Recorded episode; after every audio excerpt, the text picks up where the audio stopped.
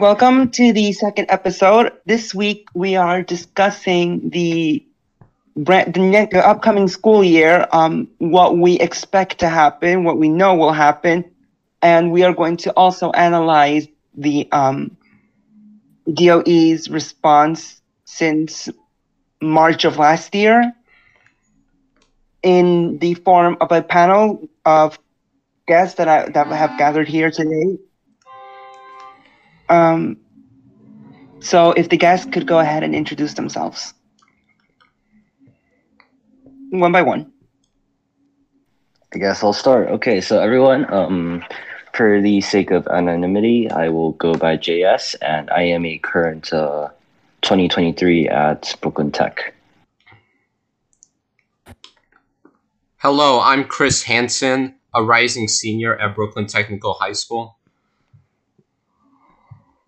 Uh, my name is Blink. I'm a rising sophomore. I am Cliff, and I am a rising senior. God, you guys are old. What do you mean? You're just young. Yeah. That's right. Well, age joking aside, um, the first question that I'm going to pose to you all is um, what do you think of the guidelines that Principal Newman has set out for the schools? I will read them in just one moment. Um, some of the main points that were brought up um, were that um, uh, by the DOE that um, our school will have 10% of unvaccinated individuals tested bi-weekly. Uh, those exempt from this testing are fully vaccinated students and staff. That um, New York City schools will be doing classroom-based quarantines instead of finding actual close contacts. Um, we've also received information that um, schools they will only be closed when the contact tracers and the Department of Mental Health and Hygiene determine widespread transmission in the school. Um, the principal, I'm sure, has also said um, that students will be split lunch between the lunchroom and the cafeteria. I mean, the lunchroom and the auditorium. Students will not be allowed to go outside for lunch. So these measures that are being put in place, what is your opinion on them? We'll start with Cliff. Uh, well, firstly, I just want to say that I'm really curious where you were reading that from. Um, anyway, um, so a lot of it is very much not in Newman's control.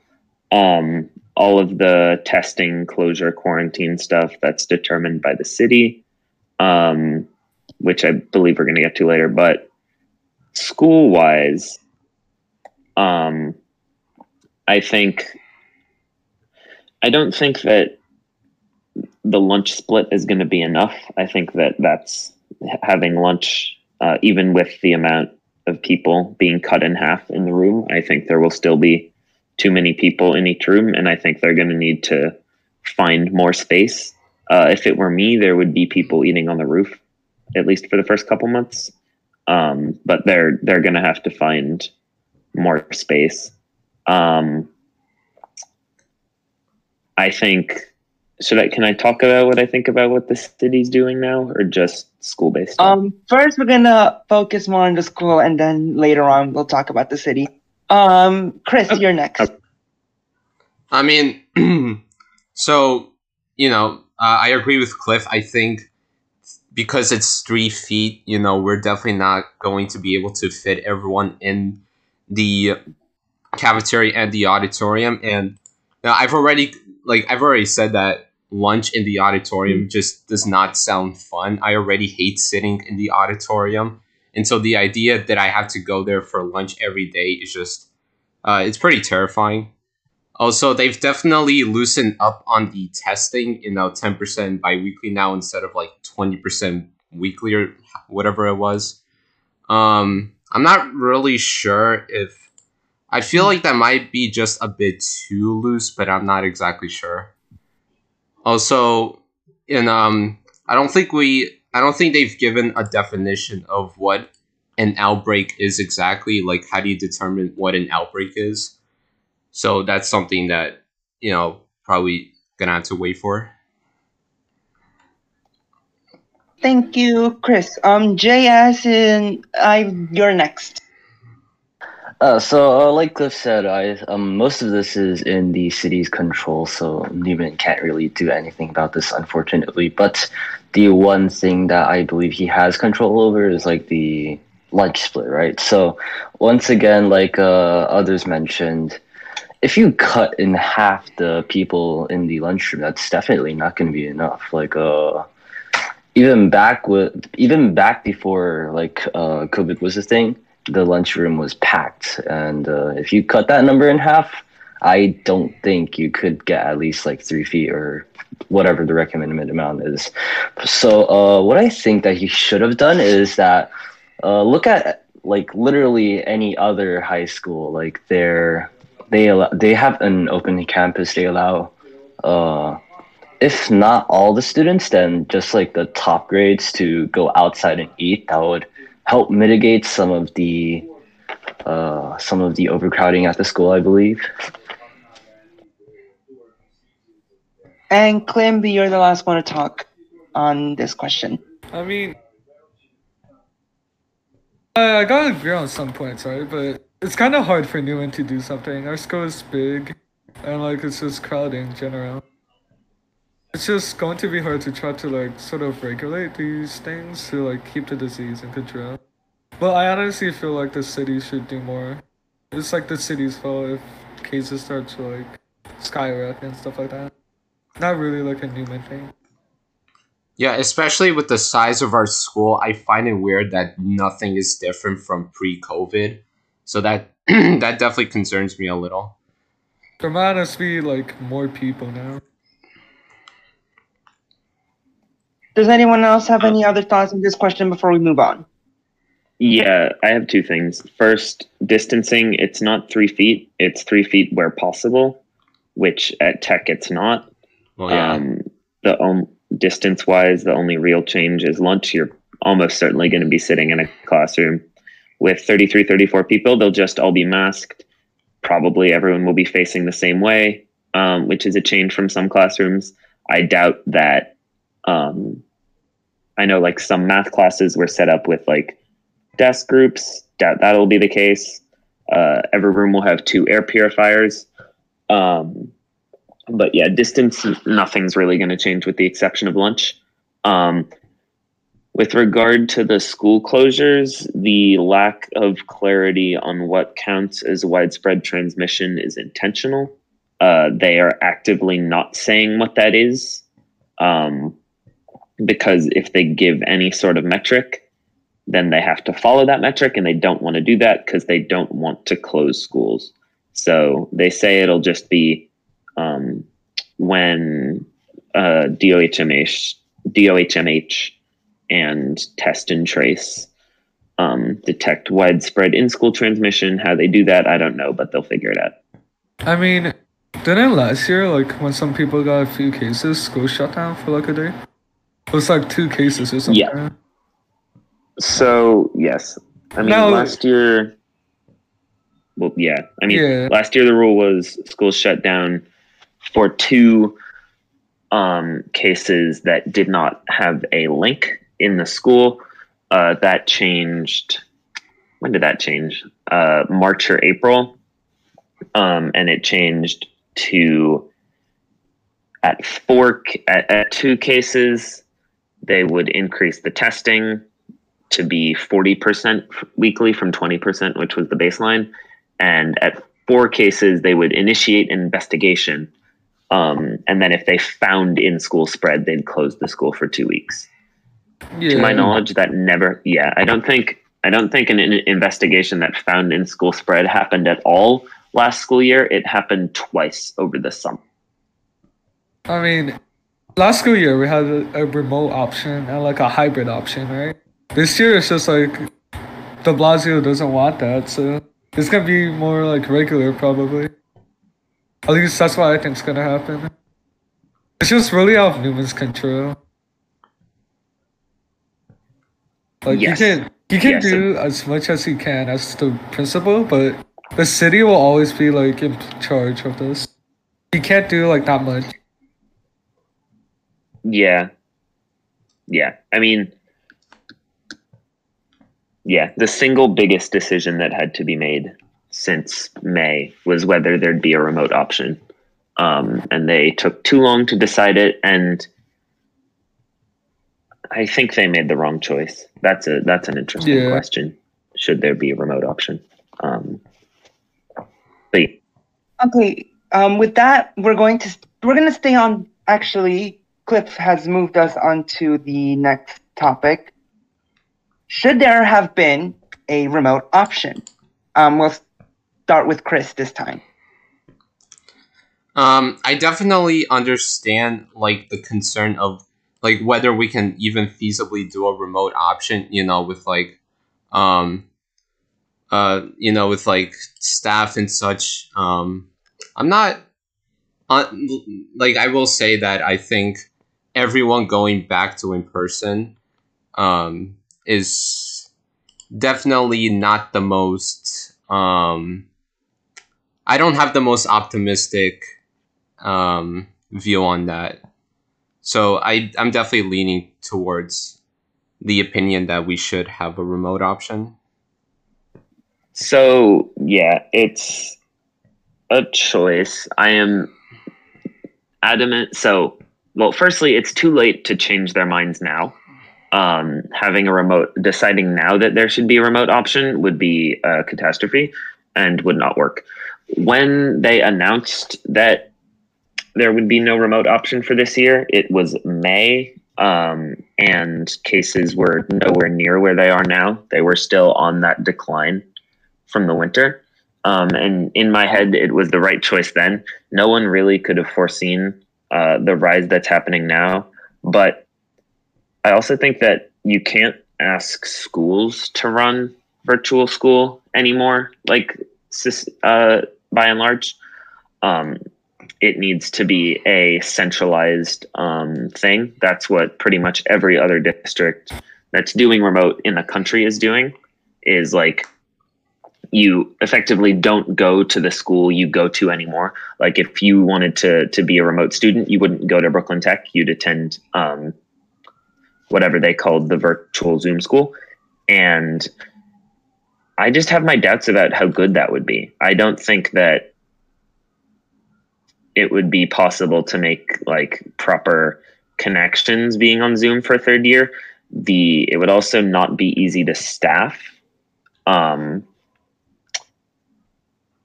because like in theory you're going to need all your teachers uh, to teach at school so where do you get the teachers to teach the remote kids um, because the numbers wouldn't line up such that there'd be the perfect amount of students per teacher in a remote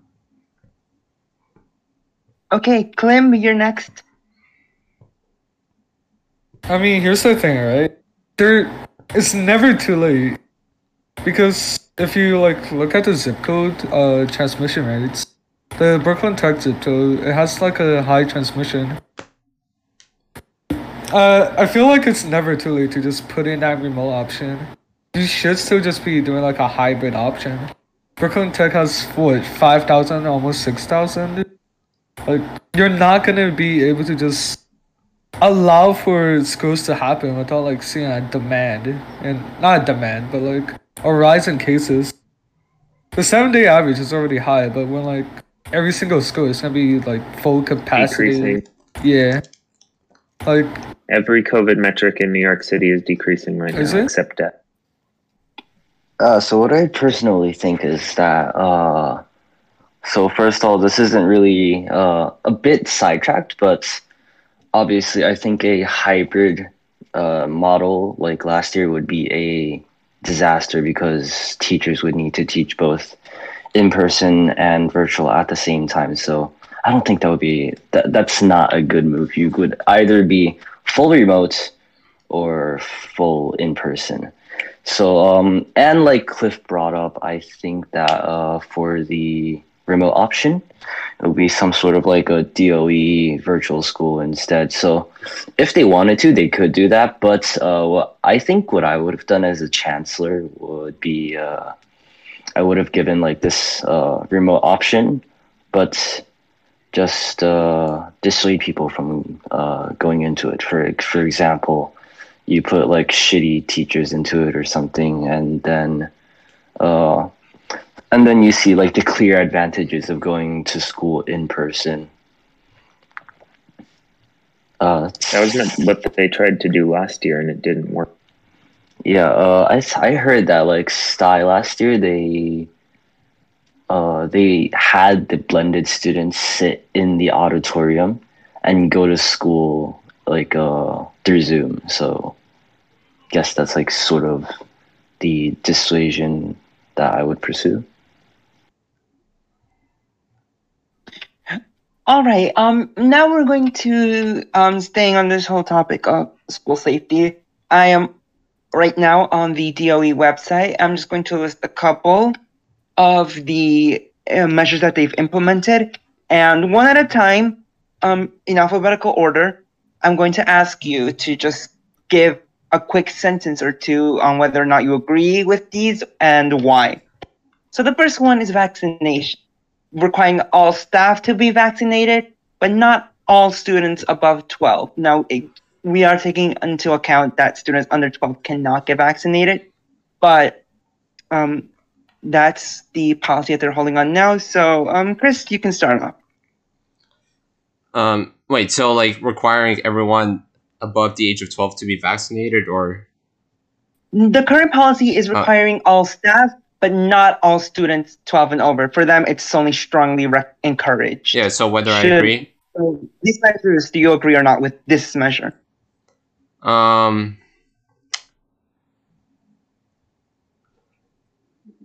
Yeah, I guess I yeah, I guess I do agree. Um I you know, I I just it's kind of I feel kind of weird about like mandating the vaccine. I mean, I think teachers should uh, be mandated to get the vaccine.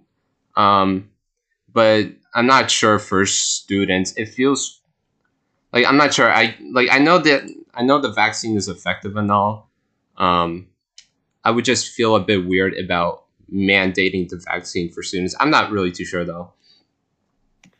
Oh, me now, right? Um, yep. Uh, the vaccine should be, in my opinion, mandated for everyone um, for whom it is fully approved. Right now, that's everyone 16 plus with Pfizer. Um, it should 100% be mandated for teachers. It should have been mandated for teachers earlier so that they were required to be fully vaccinated by the first day of school. Right now, we're going to have teachers who are not fully vaccinated well into November because they're only required to get their first shot by September 27th, and that's bad. Um, but yes, the vaccine should right now be mandated for students 16 plus, in my opinion, because those are the ages for whom it's fully.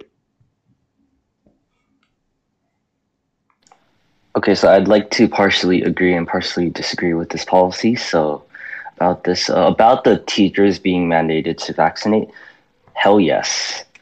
Uh, but like Cliff said, that we should have mandated it back in like uh, June or July or something, so that they're vaccinated by the first day of school. And for the argument of students being vaccinated, uh, just a quick correction: I think Pfizer is authorized for ages 12 plus now not 16 plus. No, So it's authorized. Um, so one it's, second, I will come back with that. the- I'll come back with that information. One second. I mean, I know the answer. It's fully approved for 16 plus. It's still under emergency use for 12 through 15. oh really? That's correct. Ah, thank you. And if I'm not mistaken, Moderna is also close to getting approved. Okay, so Yes, but- about the students that are 16 plus, uh, it's not an emergency use authorization vaccine in that case anymore. It's an it's an FDA approved vaccine. So, uh, I'm pretty sure that the school mandates. Uh, correct me if I'm wrong, but they mandate like hepatitis vaccines or and other vaccines. What's the difference between uh, mandating those vaccines and mandating the uh, COVID vaccine. I don't really see a problem with mandating it. All The answer right, is that um, those vaccines are all fully approved. Yeah, Sorry, I'll- that's just it. But Clem, Clem, Clem, um, you're about to answer in a second. Um, that will be our next question. Like, what is what is the difference between mandating other vaccines and this one? And that will be the next question. So after Clint goes, we're um, we're gonna immediately go to Cliff and we're gonna address that question next. Yeah, uh, I think if it's FDA approved, you should be mandated to get the vaccine. If you need to like be vaccinated to cross borders, you might as well need to be vaccinated to go into like schools and stuff. Because like a lot of people they have younger siblings or older like uh, grandparents living with them, right? And they are posing a risk if you're not getting vaccinated and you're going to school. Because you could just like transmit it to like other classmates and stuff and they bring it home. Now they might not be like suffering from it because they're vaccinated, but they might have like family members at home that will. So I feel like it should just be mandated. Yeah, since it's All right. F- Um, since it's FDA approved for 16 and up, I think it should at least be mandated for those. Um, yeah. Only reason I'm a bit unsure is because I've been fed so much garbage at this point. I really am not sure, but Somehow like if you have every single information on like human technology, right? Like we have Google, we have all of this. We're somehow like getting stupider every single time we go on. People just keep like reading this shit on the internet about like COVID, and it's just like it surprises me how like people comes up with these like shitty conspiracy theories. It's just funny. All right. Um, with that, we're done with the vaccine mandate. Next, um, every student and staff member must complete the health screening form in one word or two, yes or no. Yes. Same word. Yeah. Yes. yeah. Okay, the next one. All students and staff must wear a face covering when riding on school buses and anywhere on school property, indoors and outdoors, regardless of vaccination status, unless they have a medical exemption. And schools will be providing masks should they not have them. During lunch, masks may be removed so that students can eat comfortably at a safe distance from one another. They may also be removed during designated mask breaks, during which students will maintain physical distance from each other. In one word, yes or no? What the fuck are mask breaks? So apparently these are designed for younger children. I'm thinking, assuming. So um, they just be so- socially distanced from each other and they be maskless for a little while. Okay. Anyone else? Um, uh, yes, Uh, no, yes, yes. agree, disagree. Uh, I yes agree with everything, but should not be mandated outside. COVID spread of COVID while outside is negligible. It should be mandated for everyone, regardless of vaccination status, indoors, and should not be mandated at all outdoors. Uh, I think if people can keep like that six feet social distancing, then yeah. Uh, masks should not be mandated outside, but they should be mandated like for indoor use. Yeah, I'd also like to partially agree with this. So I'd say yes to everything except for the uh, mask breaks. Sorry, elementary schoolers, unless if they're taken like outside or something. But other than that, I really don't see a point in uh, mask breaks. But uh, I did like the school policy of like uh, if you had to like drink water or wanted to eat a snack like during hybrid last year, you had to like step outside the classroom into the hallway. I thought that was pretty safe. All right. Um, the next That one is continued. This is where um the whole splitting between cafeteria and auditorium comes in. Um, physical distancing recommends schools at least three feet of physical distance between students within classrooms, and where it's not possible, um, it is important to layer multiple other prevention strategies. During meal service, schools will use outdoor spaces and additional spaces in school buildings where possible to support physical distancing. Meals may be served in multiple locations and during multiple time periods. So I'm guessing this is where the whole auditorium versus cafeteria thing came from. Um, what do you all think of this CDC guide- guidance? The whole three feet in a classroom. so, so I want to emphasize again: it's three feet where possible, and what it the CDC says, but I don't think it says in DOE world is that distance should not preclude students from in-person learning. Meaning that if a if any minimum distance requirement is keeping people out of school, that should not happen. And I think that That's is the correct guidance. Yeah, I think that's the correct guidance, and I think anyone who wants to be able to be in school should. Can you fit like 30 students three feet apart though, like in a classroom?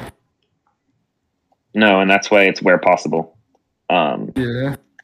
like by and large we will not be distanced which is why it's so important that we're all masked all the time everyone who's vaccinated who should be who can be vaccinated is ventilation air purifiers stuff like that Yeah. Actually, the next measure is ventilation. Good ventilation is essential to prevent COVID 19.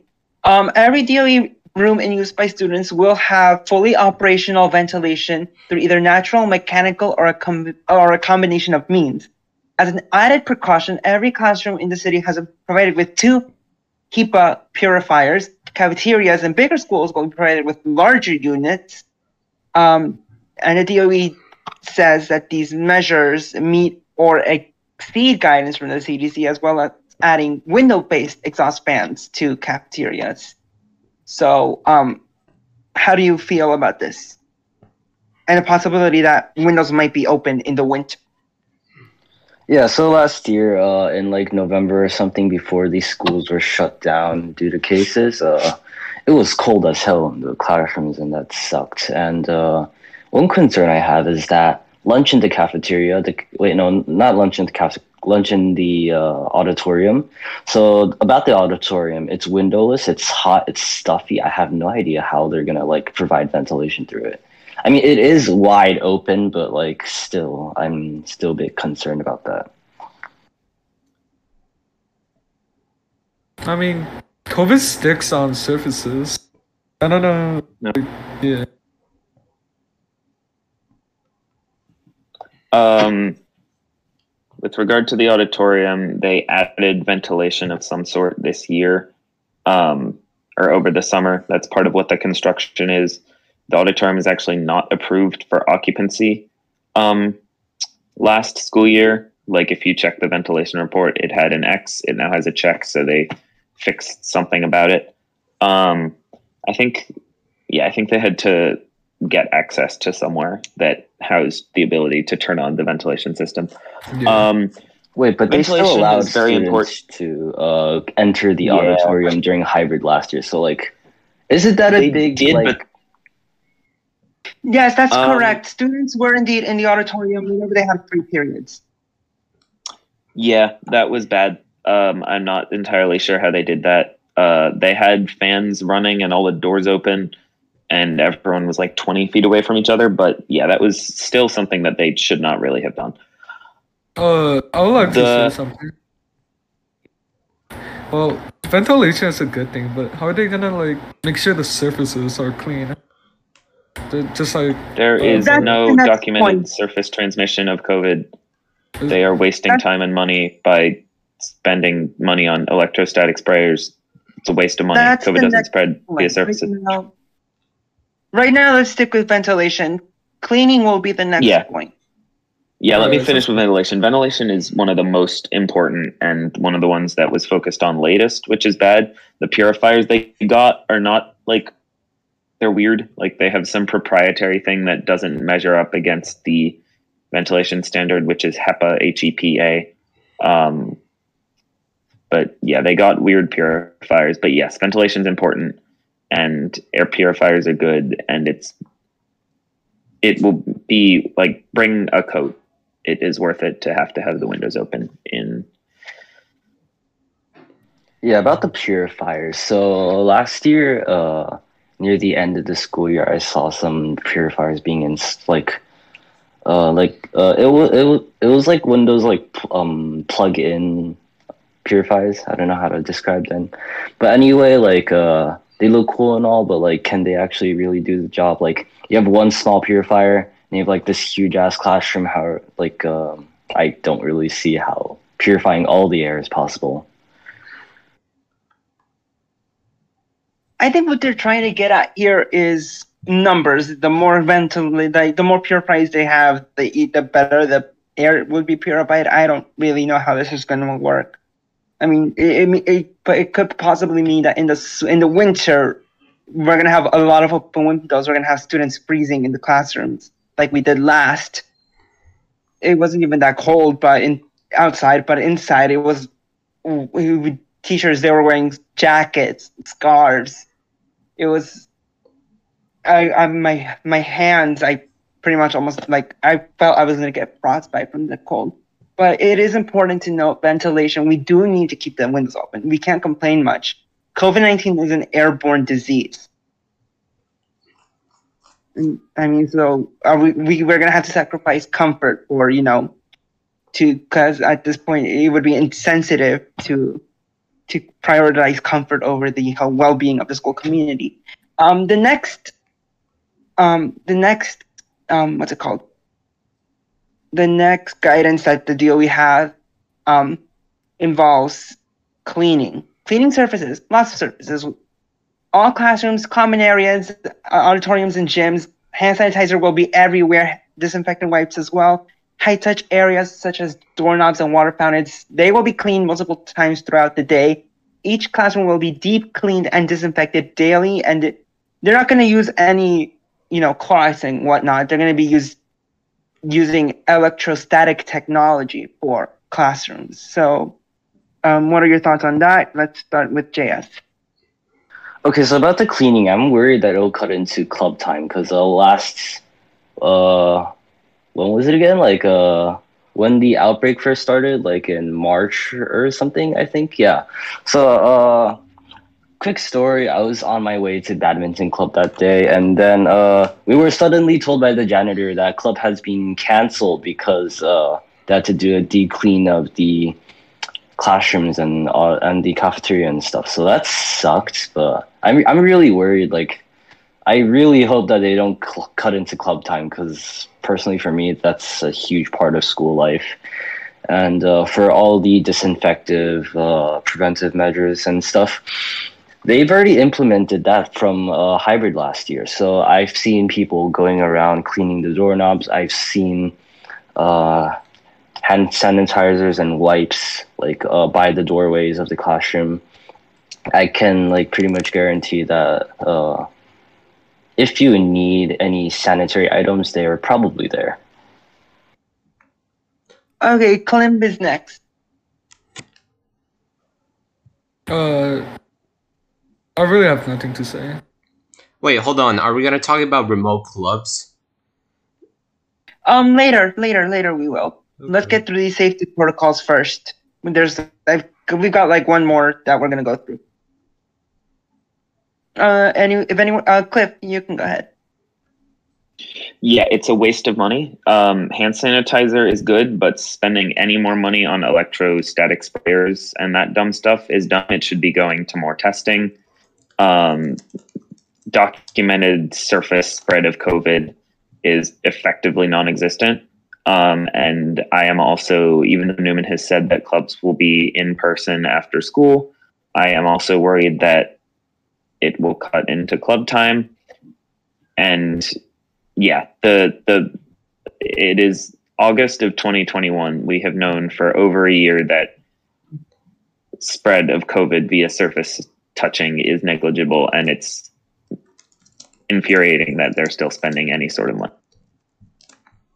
Uh, Chris, do you have any thoughts? Uh, what does an electrostatic spray even do? Let's see here. Uh, yes, Google is your friend.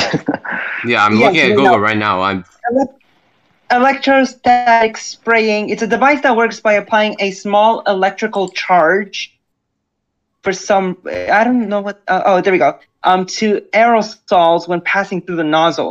These charged droplets adhere easier and stick to environmental surfaces.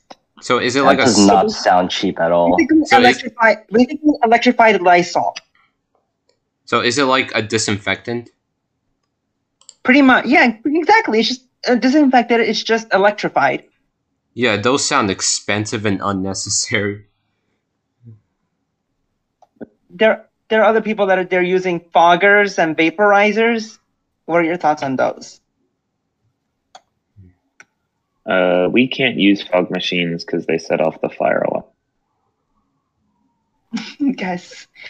Okay. Um, COVID nineteen testing. This is another big one that people have problems with. Um, regular COVID testing will provide school communities with and public health efforts with valuable in- information. Um, every school will have 10% of unvaccinated individuals who have submitted consent for testing in their school population tested biweekly. No one else will be tested except for these students. Now, should all unvaccinated students be required to get tested? Um, you guys can start off in any order you wish. Just make sure not to speak on top of one another. I'll start. Um, it's not enough testing. It's nowhere near enough testing. They should be testing at least the same amount, 20%, and they should be testing vaccinated people too. Um, another big understated change this year that you touched upon is that you can just not submit consent and then you don't have to get tested, uh, which is insane. But then you think about it, uh, what are you going to do? Like, you can't. Last year, if you didn't submit consent, um, they would put you in remote learning. But there's no remote learning. What do you do with someone who doesn't consent? Like, they have to come to school. Any other thoughts? Oh, it's a Yeah. pretty interesting thought. Uh, like uh, about the consent forms. So, uh, like with Cliff, I agree. Like, um, testing, I don't really think that um, you would uh, get a significant number of people if you're only testing the unvaccinated people, ten percent of them. Uh, since I'm pretty sure that I, I assume that most of the people in the school community have a brain and actually got vaccinated, unless uh, there's some underlying medical reason that they can't. Uh, so, uh, what I'd say is that maybe like uh, testing 50% of the unvaccinated people instead of weekly, by uh, instead of bi-weekly, I think maybe it should be like weekly. So you could test all of the unvaccinated students within like a two-week time frame which is like perfectly the which perfectly overlaps with COVID 19's uh, transmission. Uh, there, there, it, it's infectious time. Uh, Clem and Chris, any thoughts? Wait, so hypothetical question, right? Um, what if absolutely no one consents to being tested? That's a good question, and we should. I mean, what are we gonna do? Are we gonna? There's no remote option, you're gonna have to show up to school. But the whole no testing scenario, it seems very unlikely. Should we hit that? I don't. I the DOE here doesn't have any protocol for such a such an event. Um, I feel they they should Well- be forced into testing. You kind of need testing to nip this thing in the bud. I remember there was like a uh, what was it called? It was like a like a closed off room within the nurse's office or something. So like maybe they would just go there. I don't know. I mean, the amount of testing they're doing isn't to catch an outbreak, really. Um, but I mean, they're not emphasizing it, but you don't have to consent. You don't have to submit to testing. Um, but since they're not emphasizing it, enough people will um, consent to it. Um, but it's also it's not ten percent of unvaccinated people. It's only unvaccinated people have to submit consent, and it's ten percent of people that submit consent. So it th- there will not be a lot of testing happening this year. Yeah, the amount of unvaccinated people is already uh, pretty. I within our school community, I would guess that it's like pretty low. And then like if you take ten percent of that, and then like with the consent forms and stuff, I don't even know if like some people even are aware of the consent form. So like they could just not fill it out by accidents.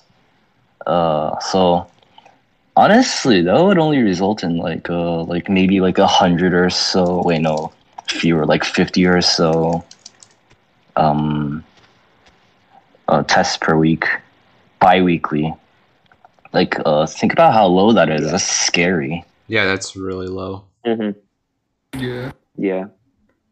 All I mean, right. yeah. um, Statistically, sorry. No, no, no, finish your thought. Finish your thought. Okay.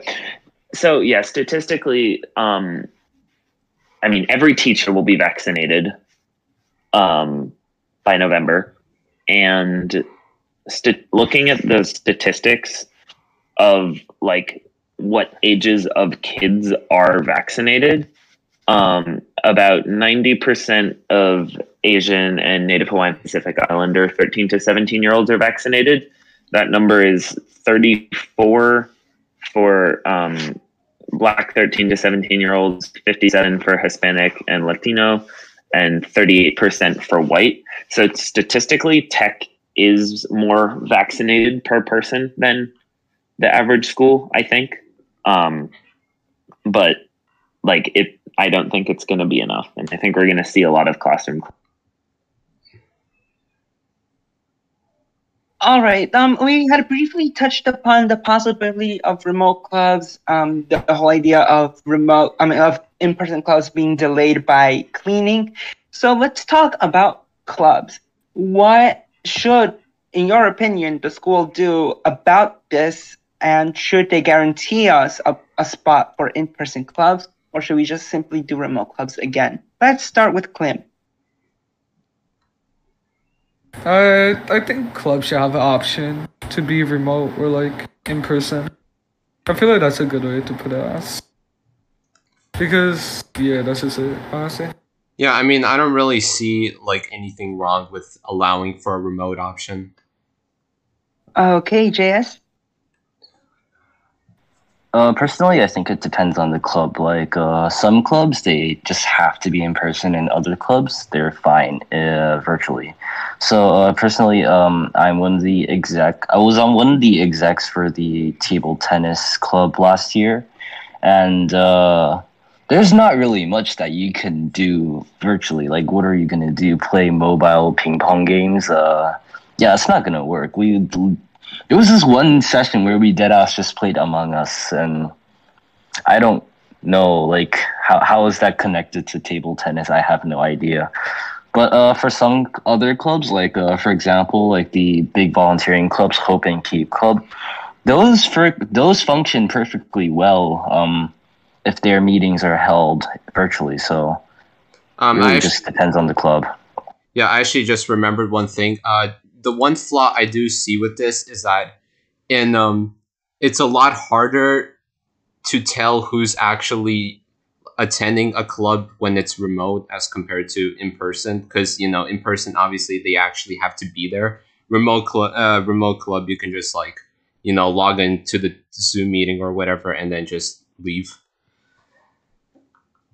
Yeah. Yeah, just farm credits. But like, here's another thing, right? I'm the event coordinator for the FPS club, and I feel like if you do remote club for uh, my club, it's just easier and like more, like actually more efficient than doing in person.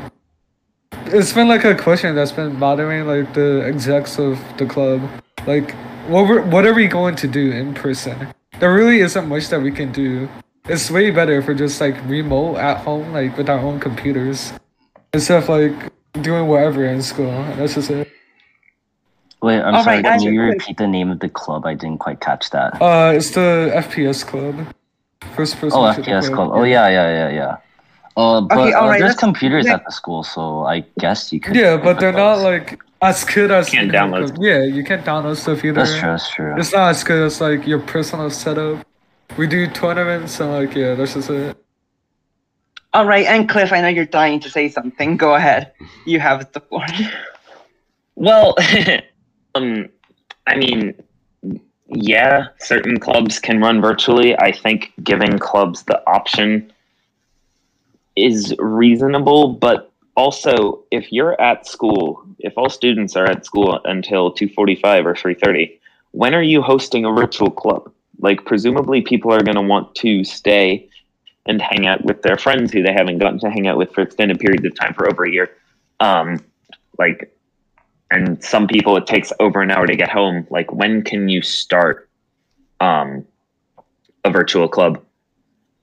Um but i mean most of my clubs work like some of my clubs you can't do in person or you can't really do remotely.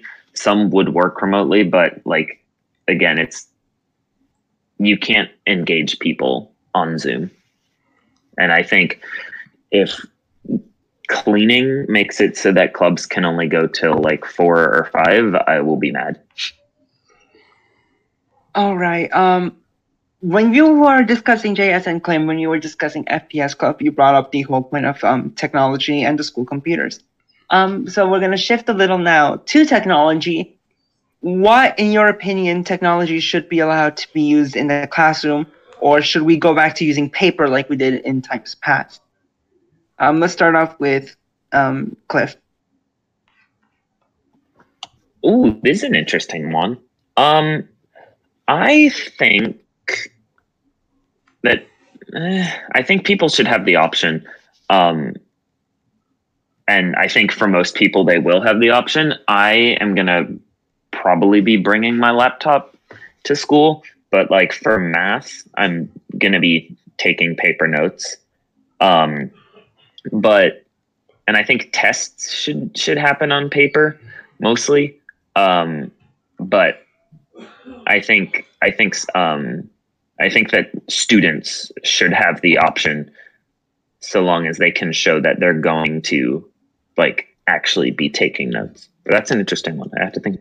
All right. In that, in that, well, ah, okay. Um, we're gonna try to answer this. Um, so um, JS, Clem, and Chris, whichever one of you guys wants to go first. Um, what devices specifically should students be allowed to bring? Are we going to let them bring in full ass laptops, or should we limit them to just their phones or a tablet? I do. I am aware the school has laptops, and I'm I'm I highly doubt they will be handing those out again this year. So I want to see your thoughts on what devices should be allowed in the classroom. Um, Well, if you're comfortable with bringing laptops to school, like uh, go for it. Uh, like Cliff said, I think it should be up to the choice of the student. Like, um, I'm pretty sure that in college classes, uh, most people take uh, notes on their laptop instead of like on a pen and paper. If high school is supposed to prepare prepare you for college, then I think you should get the liberty of choosing between those two. And uh, what was what was my other point? Wait, give me a second. Uh, yeah, it's just go all I'm thinking. I, I just can't imagine going back to pen and paper after like one and a half years of using a laptop. It's That's just gonna be pain. How's your handwriting gonna be like? I'm just saying. Yeah, it's probably not gonna be like my fingers are probably gonna be dying after five minutes. Carpal tunnel with like writing. Uh, I'm sure. I'm, I'm sure that like everyone's handwritings has like regressed. I, I can barely read my own handwriting now. And about the thing for uh, wait, what was the other question that you asked? Uh, Josh. I asked about um basically what devices students should be allowed to bring in, or like if you should ha- let them bring in laptops or restrict them to a phone or a tablet or something of the sort. Oh yeah, that about that. Um, if you're going to restrict people to just phones, uh, that's gonna be hella hard to take notes on. Like, uh, I had, I, I only brought my phone in because I could. I, I wasn't comfortable bringing my laptop in, and it was so hard to take notes. I hated it. This, I actually brought in like pen and paper for hybrid. Yeah, and I mean, what's really the like? What's the difference between using an iPad and using uh, a laptop? Um, I don't think they should be in the business of regulating devices uh, or what devices people use because, like, some people might want to take notes electronically, but they only have an iPad and they can't afford a laptop. Um, and if you're outlawing laptops, like, that's not really equitable. All right. Um, this is the last question. Um, based on everything that we've discussed and any other external knowledge that you may have, how are you? How well on a scale of one to ten are you expecting the upcoming school year to go? Uh, two out of ten. Um, I can't really put a number on that. I don't know. I genuinely don't know. Uh, I think it has to be do. It has to do with like a persec- perspective of what year you're comparing it to. So, uh, I also can't really put a number on it, but like if you compare this upcoming school year to last year, it's it's a massive improvement. But like uh, if you compare it to pre-COVID, I'd say it's like decent and maybe a bit less than decent. All right. Um, well, Um, I mean, mhm. go ahead. Do I get to answer that one? Oh yeah. Well, which one? The the, The scale the of one to rating. ten? Yeah. The rating, yeah, of course. I don't. I I'd say like. I'd say a six. It really depends on how many people end up in quarantine, or end up having to quarantine. But I think it will be much better than last year, and yeah, that that's all I really had to. I don't know. It'll be interesting to see for sure. I think Well, it'll that- it'll also need to like depend on the situation of COVID at the time. Like like hypothetically, let's say like some COVID variant like a zebra or something just rolls through everything and destroy like destroys the hell out of everything. I don't think that'll be like a particularly fun school year. Does anyone else have any final thoughts on any anything that we've discussed? Anything? I guess it's just like all up to luck. All right. Well, on that note, um, I mean- no I one mean- else has anything else. We're getting paid Uh-huh. for this. One. If no one has anything important or relevant to say, um, Chris and JS and Clint, um, thank you so much for coming on this, um, coming here on to debate. Um, you three, you're excused and can go. Um, we're gonna take a short intermission, and um, then I'll be here with Cliff, and we're going to discuss the response in the past one and a half years. So we're talking about what happened already. All right. So um, we're going to go back to March of last year. Um, that's when we were first receiving reports that COVID was spreading to the city. Um, we all, we practically thought nothing of it. Um, so the, the first question is, um, were we all wrong to have been so naive about this virus?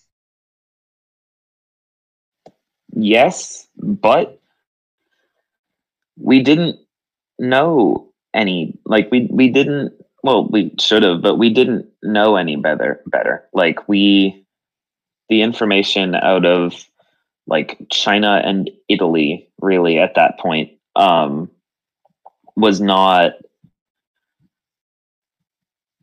complete enough like we were flying we were flying blind um, like Washington State was a little bit ahead of us, but not really even. But we were flying blind with no real assistance um, from the federal government at all. So, like, yes, but for most decisions that were made, I can see why they were made when they were. All right. So the scramble to remote learning. Okay, I'm pretty sure the week it was March, the week of March 16th, if I'm not wrong. Um, I'm just gonna pull this up here. But the um, it was a Sunday when the mayor announced that schools were going to be closed. I will admit to having celebrated this news. You know, I thought, oh, we're getting a two week vacation. That's amazing. Um, we did, but then we found out that we are going to do remote learning. And when that happened, teachers had to scramble for training and setting up Google Classrooms for their students.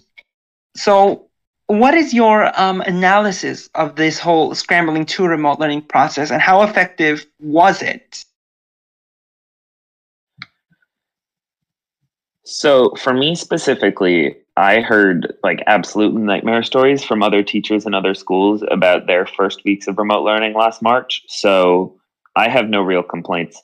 Um, what did happen that week is that there were lab confirmed positive cases at Tech, as well as like suspected positives, like people who had symptoms who had family members who had tested positive. Um, that only became known like over that weekend, March 14th and 15th. But um, teachers and staff still had to go in for those three days, even though the building should have been closed because there were positive cases in that building.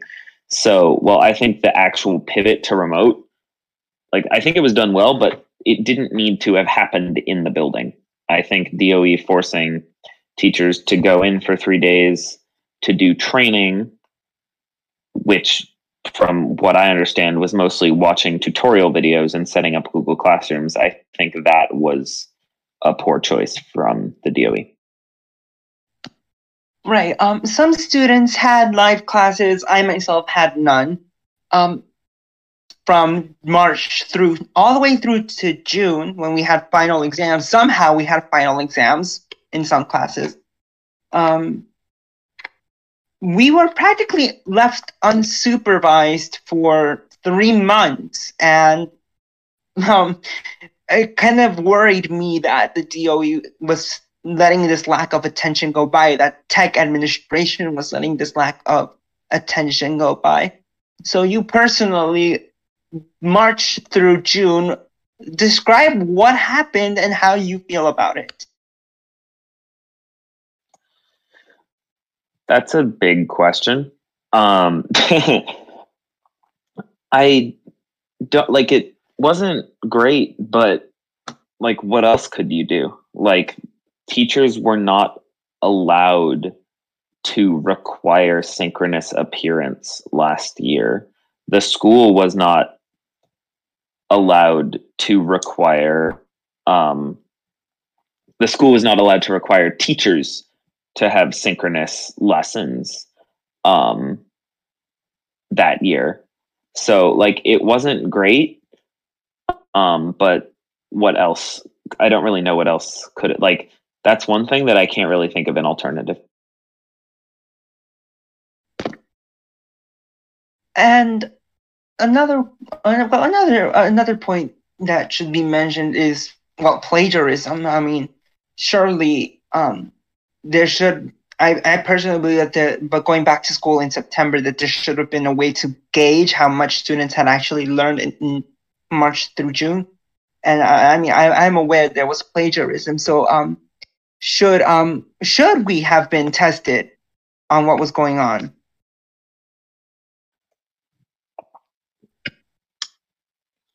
Mm, I think tests, like pure like multiple choice tests, are bad because most teachers don't make up their own questions. They find questions that can um, just be found on the internet. Um, but I think like writing and like writing assessments and things that you actually like, there was no way to cheat on, like uh, the AP exams this year. Um, I think those were good and okay and not bad. But I also think teachers like should have adjusted the way they graded for the fact that they knew that students had the entire internet at their disposal, and I don't think many did that. All right. Um. So during March through June, we well, we were at home. We were confined quarantine. Um. We um.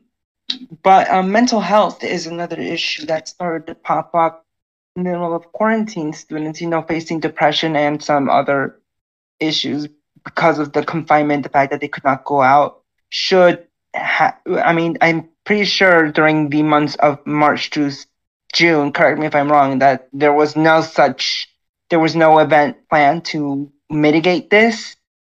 Should we have had at least one session dedicated to mental health? Of 2020, you mean? Yes, uh, March through June of 2020. Gotcha. Um, we did. We had SEL days.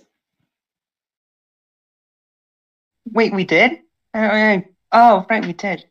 But was that enough? That in that case we did. I'm sorry, I, my memory's a little messed up. But in that case, I mean, was that enough for us? Oh no, um, but you can't adequately screen for mental health online anyway. So, like, they did what they could, and everyone was so checked out um, by that point um, there was really again it was bad but there was no good alternative All right. Um. So that sums up pretty much March through June. The students were home. Um. Students were at home. They were doing their own thing. Um. We were left pretty much in limbo for a little while, and then September rolls around. September of last year, we are told that there's going to be a hybrid and a remote option. That there was not going to be any full five in day um five day classes for anyone. Um. That transition. How did that go from full remote to a hybrid model? Because from what I well heard, it didn't go great Mm-hmm. sorry you finish um, because from my, what I heard, I heard from some teachers um, that they were not trained to handle Zoom or Google Meets or whatever. Um, so they were pretty much working on what the students were instructing them to do. I, as far as I heard, as, far as I know, that I haven't heard any instances of you know students abusing this whole Zoom system. But um, that transition was certainly difficult for the teachers. What do you make of this? Well, I can tell you that it didn't go well considering that in person school was supposed to start for everyone on September 10th. Then on September 1st, 1st um, they delayed this first day of school to be um, September. Uh, so they had the first September 16th, 17th, and 18th to be uh, remote instruction days, and the first in person day to be September 21st. Then on September 17th, they delayed the opening of middle schools to September 29th from September 21st and high schools to October 1st. So it didn't go great. A lot of that can be laid at the feet of teachers' unions. Um, but it it wasn't great and like pedagogically um meaning teacher wise yeah um they had like 10 days of professional development and some still had no idea what they were doing which is again at the fault of the city Right, and those of us who actually did hybrid learning in that initial stage, we only went a maximum of like 20, maybe 15 times before schools were shut again. That was December, if I'm not mistaken. December, right? When they shut the schools uh again. no last day of in person in 2020 was november 18th Yikes. So not even not even like a full two weeks and already schools were shut. No, Not even a full month and schools were already shut. no made it about a month and a half the first day of in person for high schools was october Okay, so like about a month and a half. That's most about yeah, about 15, 20 in-person days for those who actually went. Um, so that decision that came from spiking from rising cases, right? Again, Yes. As a condition to open schools at all, the city agreed that all public schools would shut when the seven day uh, coronavirus average positivity rate hit 3%. all right. Um, so having that, the Department of Education should they have considering the fact that there was always that there was um a, probably going to be a relapse should they have even allowed the reopening of high schools to go ahead Yes, they should have. They shouldn't have had a numerical threshold to close. Um, or they shouldn't have had a numerical threshold to close, and if they did, it shouldn't have been cases. Um, it should have been hospitalizations because, like, I mean, elementary schools they closed on the 18th and then opened up December. They they they closed on the 18th of November and opened up on the 7th of December. Um, they weren't even closed for a month, and pediatric cases, I believe, did not really increase um, over that winter. Um, so I do. I think that I think that they should have opened. I think the way they were opened was unfortunately more chaotic than it had to be, and the way that they closed was also more chaotic than it had to be. But I don't think they needed to close that much or that Um, thankfully, from what I know, um, outside of the two citywide closures of high schools, Tech only had to close one time after. I'm not sure it was yeah after December, after January, there was one time where the school had to close for a day. That was on a. I think we were on break though for that. Yes. So when so high schools opened on March 22nd, um, and Tech got two cases without a link um, within seven days within that first week. So we had a one day closure the Friday before April break, um, which was ostensibly to investigate. And then they decided that that one day closure would turn into a 10 day closure. Um, but with the way that schools opened, that high schools opened right before break, um, the 10 day closure ended like the 10th day was the Sunday. So we only missed one day of in person. Right, and um, so that brings us now we're in March, we're March, April, the schools are open again. Um, we there, as far as I I know, there were a, a couple of cases at Tech, but that wasn't none of those required the closure of the school. More like classroom. There was a classroom, I think, on the fifth or sixth floor that was fourth, fifth, or sixth floor that was closed because there was a case in there that was completely sealed off with red tape. Um, inside the schools, um, inside the school itself, there was social distancing if possible. They had laid out um, um, inside the school on every floor. They had laid out a specific path in which direction to walk. Uh, I can't remember if it was counter or if it was clockwise, but um, as far as I know, nobody's adhered to it. It wasn't enforced. Should this have been enforced?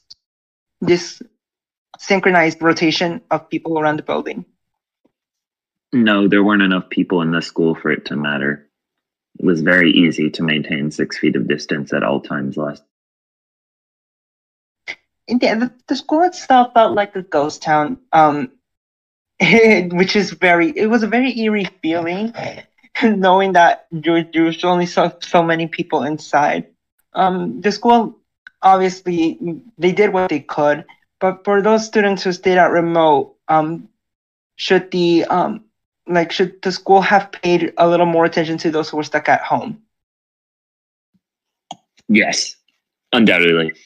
The reason they weren't is that summer 2020, it was assumed that like you had to fill out a survey to opt for remote learning.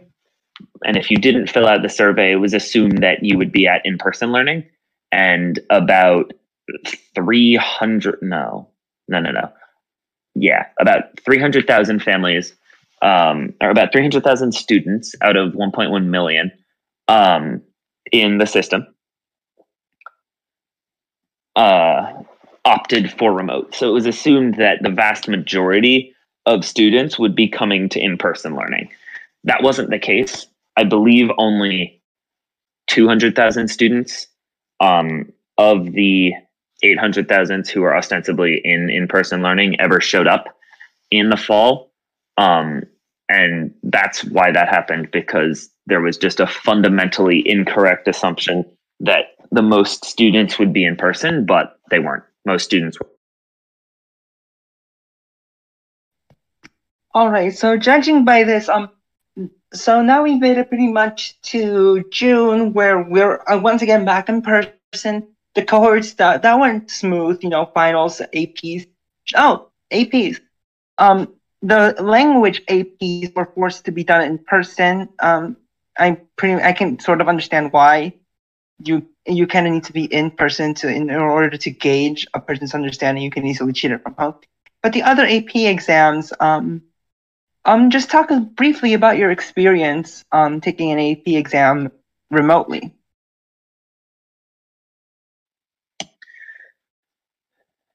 Um, it didn't feel that weird. I did the digital practice, which was like a shortened, non counting version of the test. So I knew what to expect. And also by that point, I'd been doing virtual tests for over a year. So it wasn't really anything. Um, from comp sci, uh, for computer science, um, from what I uh, a, a recurring theme that I kept hearing was that the um, the college board they had run out of um, questions. This is a theory; it's not fact, but that they had run out of questions, so that by the time that um, tech had its turn, um, students were taking pretty much only three units worth of exams.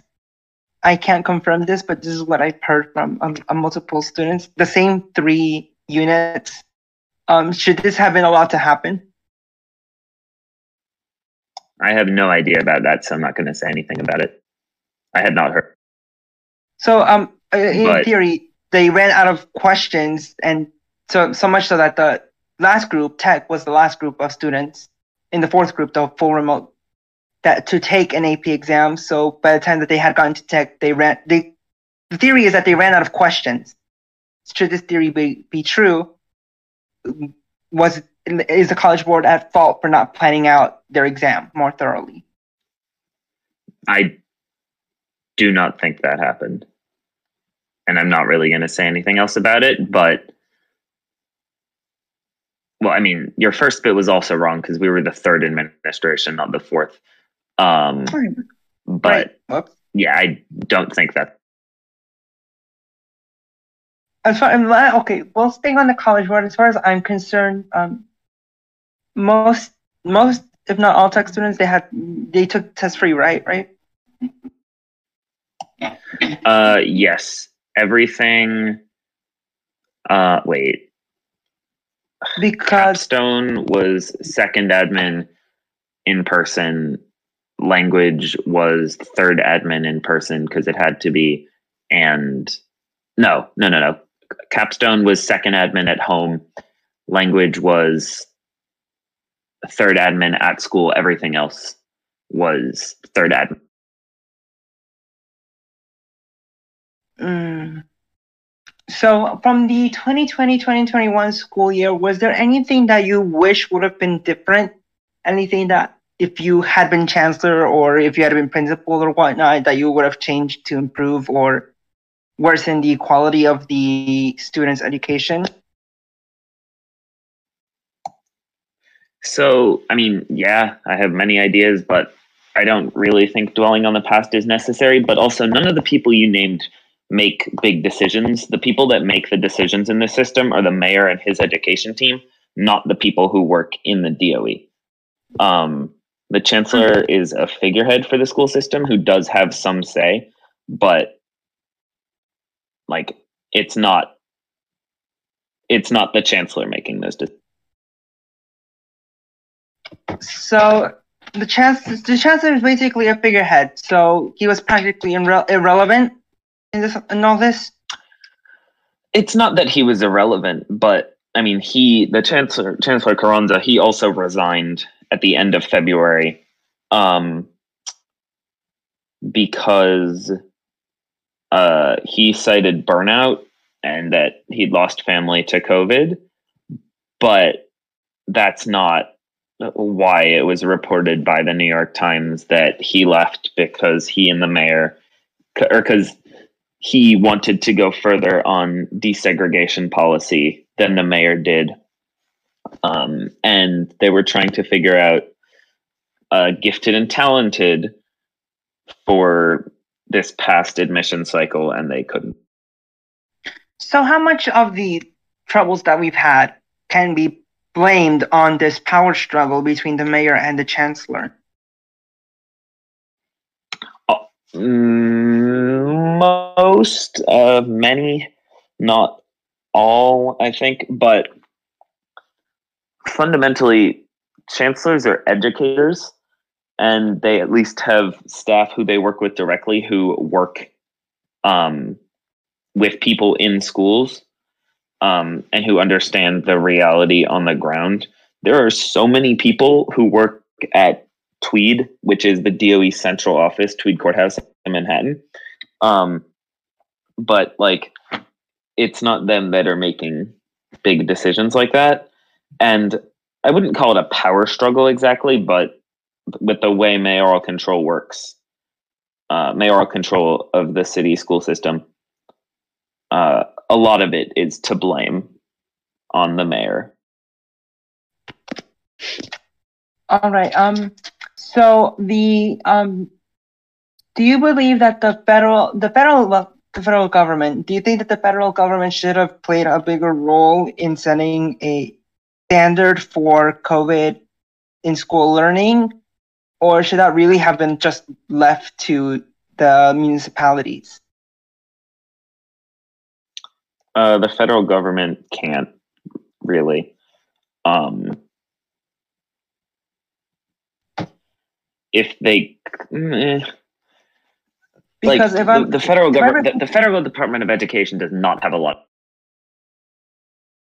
If I sorry, if I Um, recall correctly, um, it was President Biden who wanted in state like who uh, who um who asked that certain state examinations be given, right?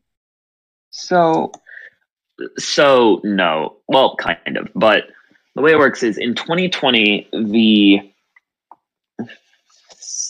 federal education department um, gave what's called blanket waivers for administering state exams, um, or not state exams, but exams that track student progress for a federal law called ESSA or the Every Student Succeeds Act um, those waivers were given blanketly. You could just apply. Every state did, um, and got them.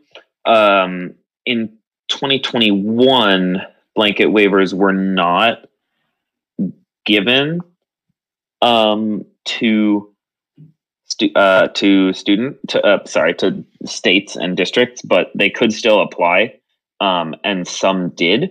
But also, that's tests um it's not like what i thought you were asking was about like um like mask policies social distancing uh, curriculum blended and remote learning stuff like that and stuff like that um the federal government cannot really have a say in just because of the way that states rights and american government are set up okay, um, I I I actually do have a question. The state, how much did they interfere in this entire affair? the the state government Yeah, the state government. Like sorry you mean the state government like cuomo and state education Yes, come. Come on the state of education. Yeah. What did they do anything that affected the way we learned it or impacted Oh, the yes. mayor? So, yes. So Cuomo and Governor Cuomo, or former Governor Cuomo, um, that's a whole other thing, and Mayor De Blasio have hated each other since De Blasio came into office and wanted universal pre-K, which had to be paid for with taxes on the rich, which Cuomo was opposed to. Um, the state got involved with everything. Um, when de Blasio wanted to do a shelter in place earlier, like March 14th, 15th, Cuomo said, no, that's ridiculous, and then instituted his own version of a shelter in place. This is in March 2020, uh, a week later, by which point it was too late. Um, when de Blasio was going to close the schools on the 15th, um, Cuomo jumped in and announced that all New York schools would be closed just like 10 minutes before de Blasio was scheduled to make his announcement.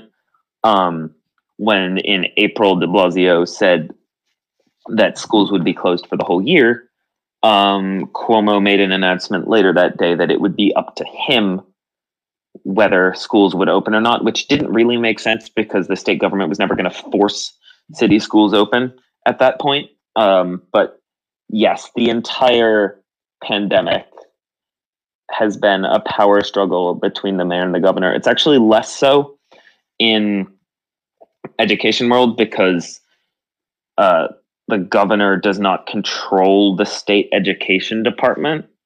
uh, but he does control the health department, which set um, lots of rules and stuff like that. Um, but yes, there was a lot of mayor, governor, or New York Albany power struggling happening over schools over the past year and a half.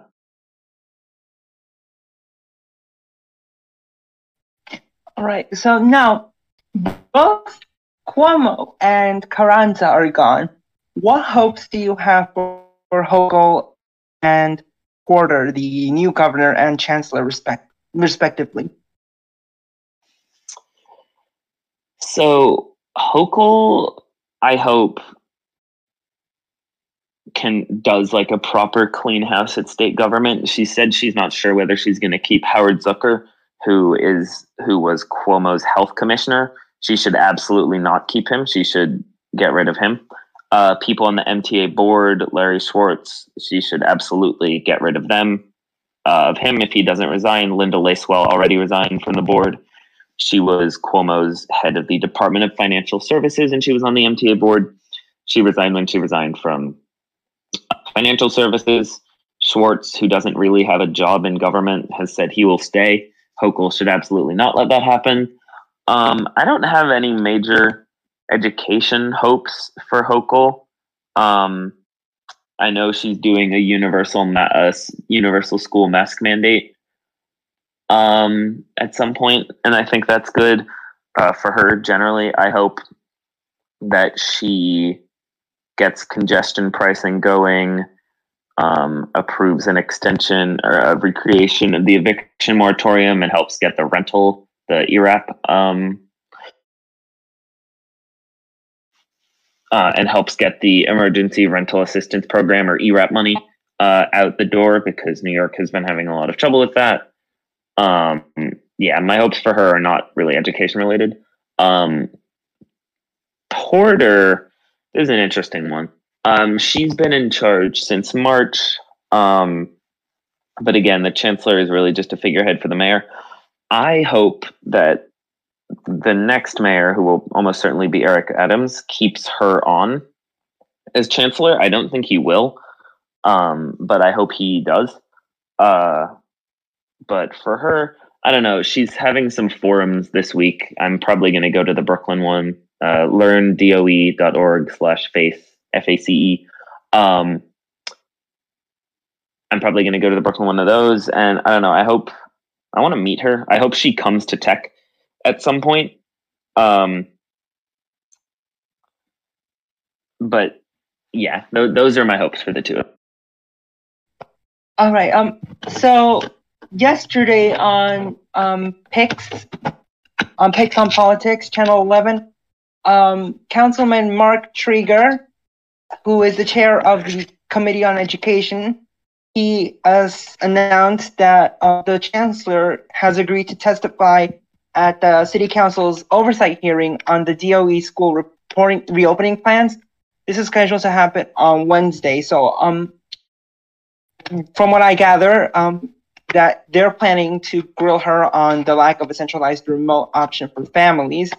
What what what would what should we expect to come out from this? Nothing. It's it's it's September. It's happening in September. It's a charade. Um, nothing is gonna come out of it except maybe some tweets from council members. Um, but it it is too late fundamentally to plan a centralized remote option. And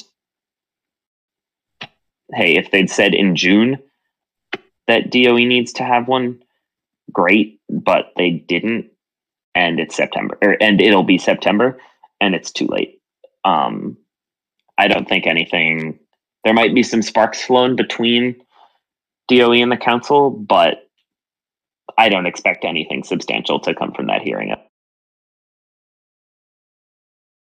All right. Well, um, I think that um, well, there there there seems to be this pressure for remote. I I don't know. I highly doubt it's gonna happen. Like you said, it's a little too late.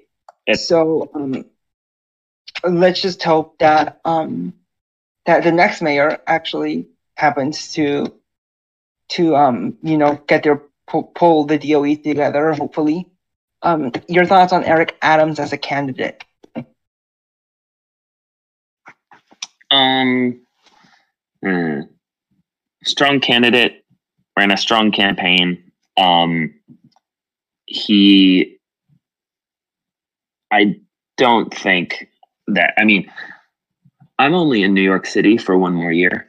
Um, he'll be my mayor for six months ish. Um, I have,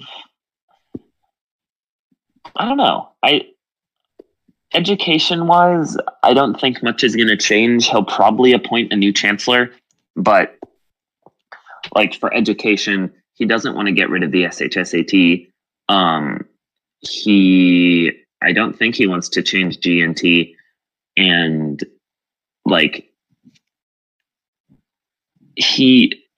His, his big thing actually was year round school, but I think he's laid off that. His education agenda was not really there.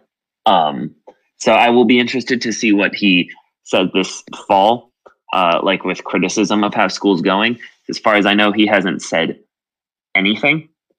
Um, with regard to whether he supports a remote option, um, let me check. Yes, um, go ahead. Um, in the meantime, mm, while you check that, I'm also going to pose this whole question uh, surrounding the SHSAT test debate too. Um, your thoughts on this debate if you want to weigh in. We don't have to. We could completely leave that. I don't. Th- yeah. As yeah, I don't see anything from Adams on the lack of a remote option. Um, but he's also like De Blasio is going to try to get as much done as possible uh, in the next few months to try to leave his mark on the city uh, and he's going to try to do a lot of things that Eric Adams can't or won't undo. Um, that's why I mean DOT is rushing lots of like bike lanes um, and stuff right now. Uh, I'm not going to weigh in on the SHSAT because you could do an entire podcast about that. Um, yeah, I think that I think we'll leave yeah. that for another time.